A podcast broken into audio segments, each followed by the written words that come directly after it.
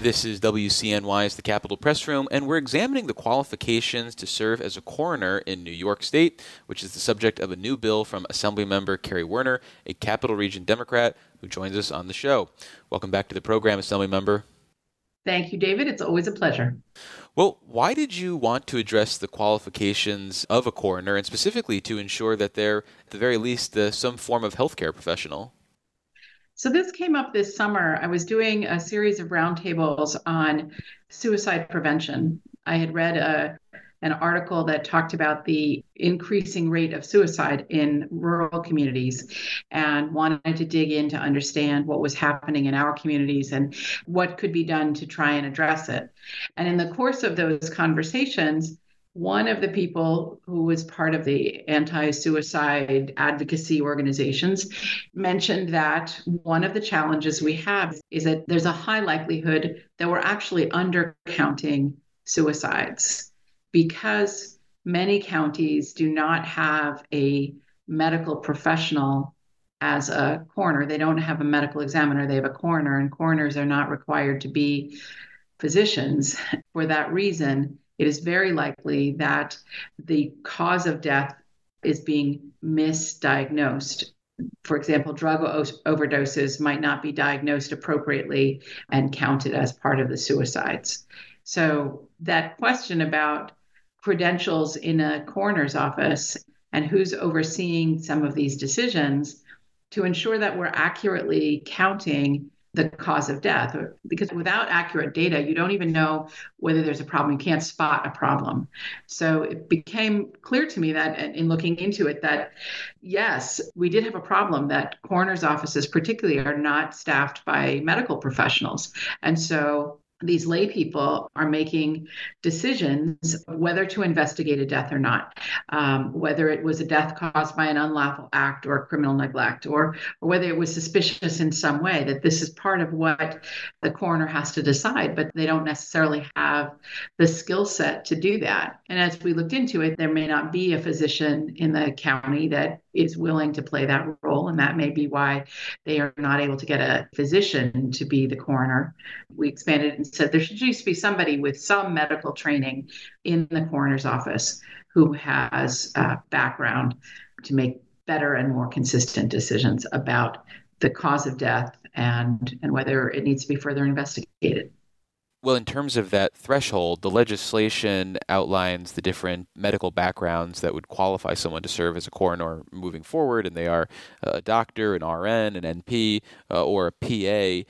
What is it about those latter positions in particular that would make someone more qualified to serve as a coroner? Is it simply having any medical background, or is it something about those positions in particular that makes them better suited? I think it really is just having some medical training, and having completed a credential in the medical field gives them more familiarity with healthcare situations and to be able to see the difference perhaps between a suspicious death and a non-suspicious death. If there are no qualifications to be a coroner, then you could be somebody whose career was, managing a convenience store. You're not going to have the skills to really assess based on visual cues whether the circumstances of the death are such that it needs to be further investigated. So right now, at the very least, a plurality, if not a majority, of the elected coroners in New York State are funeral directors, and funeral directors obviously spend a lot of time around bodies, not necessarily diagnosing them or any other sort of medical processes. But is that a meaningful background? Should funeral directors be included into the definition of eligible coroners moving forward? My sense is that you need someone who has been trained in medical conditions to be able to assess what the cause of death is.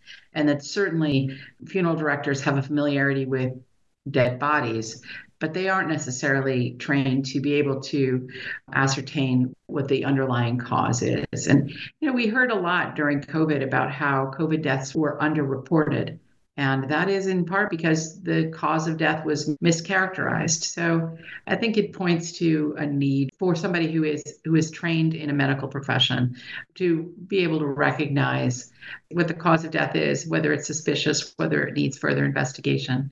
So in some counties, in lieu of an elected coroner, they have medical examiners, and these are usually appointed positions, but they must be a licensed medical doctor to qualify. Is the issue there, in terms of not just requiring counties have a medical examiner, that issue you brought up before, which is not every county might have a doctor who's willing and able to take on the responsibilities of a medical examiner? That's exactly right, that not every county has a medical examiner. Not every county has a physician that's willing to be the medical examiner. We have healthcare deserts. We talk about that all the time. That also impacts county's ability to hire a medical examiner to full-time oversee that aspect of the coroner's office. Well, before we move on, let me reintroduce you for listeners just joining us. This is the Capitol Press Room, and we're speaking with Assemblymember Carrie Woerner, a Capital Region Democrat. So when we think about elected positions, they don't necessarily have to take the same shape depending on the person who's occupying them. So I'm wondering if it's possible that the coroners, instead of serving in maybe a hands-on function, end up taking a more administrative function, and their deputies could be the ones, or assistants could be the ones with that medical experience. What about making it something like that, where you are required to at least have someone with medical experience doing the hands-on work, and that way if voters want to have someone in that administrative function who doesn't have the medical background, they can still elect a coroner that way?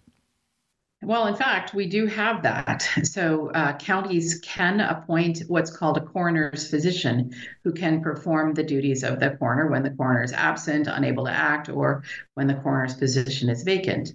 They are in the law. It does not say a coroner's physician, and the coroner's physician are often called deputy coroners. That's the title they're given.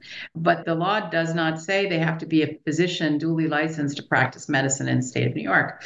So what we found when we did a sample of 10 counties that have coroners and have deputy coroners, then none of them had medical degrees. So even though they are considered a coroner's physician, I guess because the law does not require that they be duly licensed to practice medicine, the counties are not actually hiring physicians in that capacity. So we have come to realize we need to amend our current bill to say is that coroner's physicians have to be someone who is duly licensed to practice medicine in New York State.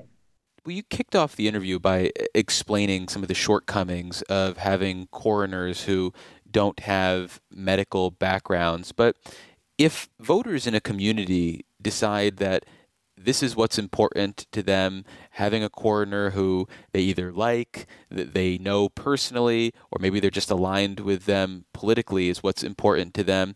Why isn't that what should be the final deciding factor for who serves as a coroner? I mean, if someone's going to run and say, hey, I actually have a medical background. The other guy, Dave Lombardo over there, he was just a journalist. He doesn't know anything about a body. In fact, he gets a little nauseous when he's around dead bodies. Don't vote for him. That seems like that should be the choice that voters should have in that community. So why not just make it a choice for voters?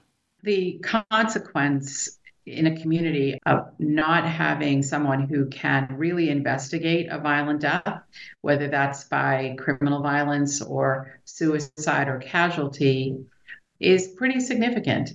We ought to want to have medical professionals in that role. I don't think many people really even give much thought to the role of the coroner and what the coroner's role is, but their job is to investigate deaths that occur in a suspicious or unusual or unexplained manner. It's their job to raise that flag and to work with law enforcement. If the death is unattended by a physician, it is up to the coroner to certify the cause of that death. If there's a public health issue, that can be surfaced. So the consequences to the community of having someone without a medical professional engaged and overseeing these activities, there's a high likelihood that we won't have the data to understand trends in things like suicide. We won't be able to spot deaths that are caused by a public health situation that needs to be addressed as a public health challenge.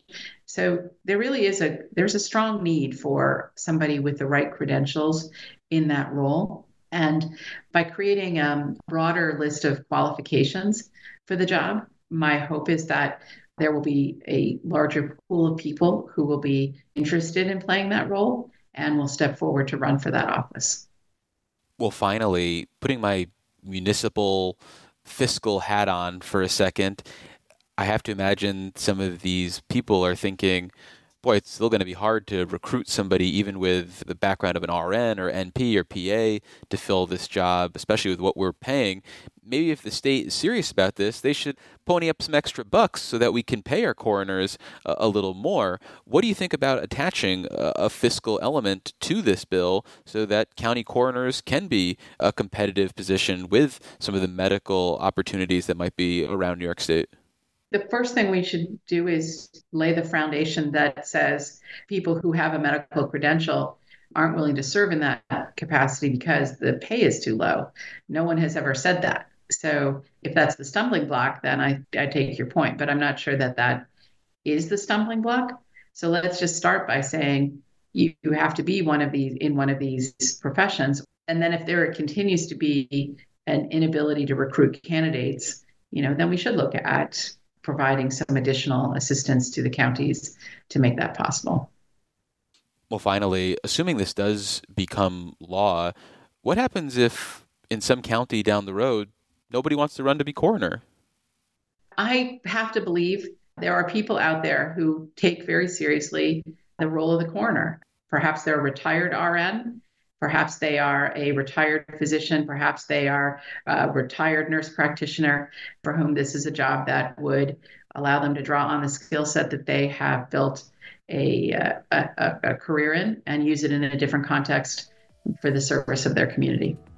Well, we've been speaking with Assemblymember Carrie Woerner. They are a Capital Region Democrat.